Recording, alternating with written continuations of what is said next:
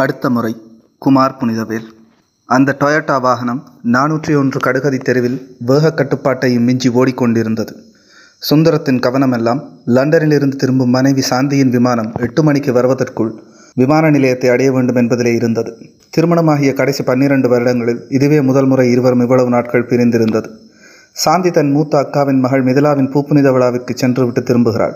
பள்ளிக்கூட நாட்கள் என்பதால் சுந்தரத்திற்கு இரு பிள்ளைகளுக்கு மேல் செல்ல முடியவில்லை. சுந்தரம் வேலையால் வந்தவுடனே பிள்ளைகளை ஏற்றிக்கொண்டு ஏஜெக்ஸில் இருந்து ஐந்து மணிக்கே புறப்பட்டு விட்டார். போகும் வழியில் இரவு சாப்பாட்டிற்கு உணவகத்தில் உணவு பெறுவதில் தான் நேர தாமதமானது. வேலை முடிந்து வந்தவர்கள் இரவு சாப்பாட்டை உணவகத்தில் வாங்கிச் செல்ல நெடிய வரிசையில் நின்று கொண்டிருந்ததால் நேரம் சென்று விட்டது. விமான நிலைய வாகன தரிப்பிடத்தில் தனது காரை நிறுத்திவிட்டு பிள்ளைகளோடு விமான நிலையத்திற்குள் புகவும் கைத்தொலைபேசி ஒலிக்கவும் சரியாக இருந்தது. தனது விமானம் இறங்கிவிட்டதை அறிவிக்க சாந்தி அழைத்திருந்தாள்.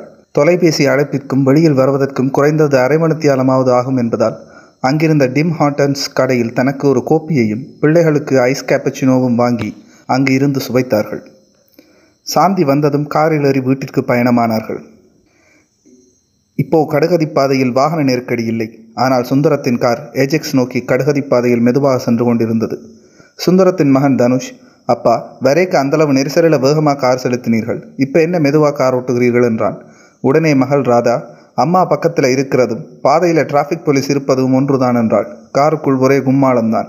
வீட்டு வளவுக்குள் வந்ததும் சுந்தரம் காரில் இருந்தபடி கராஜ் கரவை திறந்து உள்ளே நிறுத்திவிட்டு உட்கதவால் வீட்டுக்குள்ளே செல்ல முற்படுகையில் அவர்களது வளர்ப்பு நாய் படி ஓடி வந்து சாந்தி மேல் பாய்ந்தது நக்கியது சுற்றிச் சுழன்றது.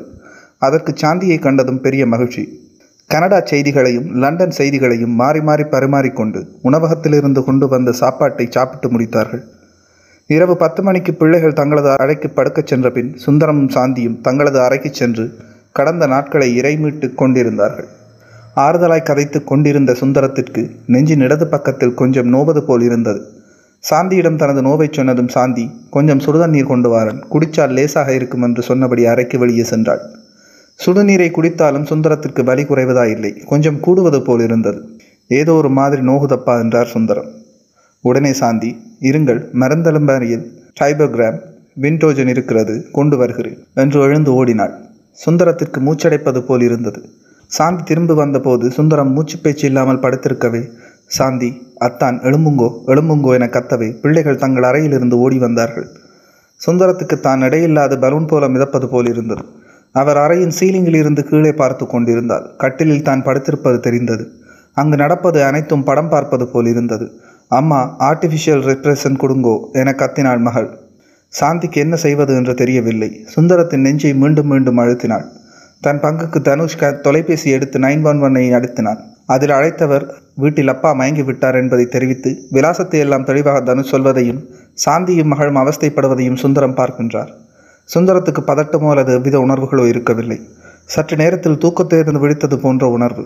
இப்போது தான் சீலிங்கில் இல்லை. உடம்புடன் கட்டிலில் படுத்திருப்பதை உணர்ந்தாள். மகள் செல்லமாக அப்பாவை எழு- சத்தமாக அப்பா எழும்பிவிட்டார் அப்பா எழும்பிவிட்டார் என்று கத்தினாள்.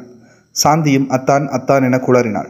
நான் எப்படி சீலினுக்கு சென்றேன்? எப்படி விழாமல் பலூன் போல மேலே நின்றேன்? யோசித்த சுந்தரம் தான் உடம்பிலிருந்து புறப்பட்டதை உணர்ந்தார். இதுதானா இறப்பு என்பது? அப்படியென்றால் நான் உடம்பில் இருக்கவில்லையா என யோசிக்கவும் நெஞ்சு நோவது போல் இருந்தாலும் முன்னையைப் போல் இருக்கவில்லை. சுந்தரத்திற்கு ஒரே குழப்பமாயிருந்தது. தான் அரைமுகட்டிலிருந்து பார்த்தது எல்லாம் நல்ல ஞாபகமாயிருந்தது. திரும்ப திரும்ப யோசித்து பார்த்தார். எப்படி அங்கு சென்றார்? எப்படி திரும்பினார் என்பது ஞாபகம் இல்லை. இதுதான் மரணம் என்றால் இறைவன் எங்கே? சாந்தியின் கேள்விக்கும் குழந்தைகளின் கேள்விக்கும் பதில் கூற முடியாத சுந்தரத்திற்கு எல்லாம் குழப்பமாக இருந்தது. வைத்திய உதவியாளர்களுடன் வாகனம் வந்தது. அவர்கள் வருகையுடன் வீட்டில் ஒரே ஆரவாரமாய் இருந்தது. வந்த வைத்தியர் சுந்தரத்துக்கு இதய துடிப்பு மிகவும் மெதுவாக இருப்பதாகவும் வைத்தியசாலைக்கு கூட்டிச் சென்று பரிசோதித்து விட்டு என்ன செய்வதென முடிவெடுக்கலாம் என அவர்கள் கொண்டு வந்த காலில்லா படுக்கையில் சுந்தரத்தை தூக்கி கொண்டு வைத்தியசாலைக்கு புறப்பட்டார்கள். ஆம்புலன்ஸில் ஒருவர் மட்டுமே உடன் செல்லலாம் என்றவுடன் ஆடும் புலியும் புல்லுக்கட்டுடன் ஆற்றை கடந்த கதைதான். எல்லோருக்கும் ஞாபகம் வந்தது. சாந்தி ஆம்புலன்ஸில் போனால் இரண்டு சிறுபிள்ளைகள் வீட்டை தனியே விட்டு செல்ல முடியாது. அப்போ சாந்தி தான் ஒரு சிறப்பான யோசனை சொன்னாள். தனுஷ் அப்பாவுடன் ஆம்புலன்ஸில் போகட்டும். தானும் மகளும் காரில் அவர்களை பின்தொடர்ந்து செல்வோம் என்று. அன்று இரவு முழுவதும் வைத்தியசாலையில் தங்க நேரிட்டது.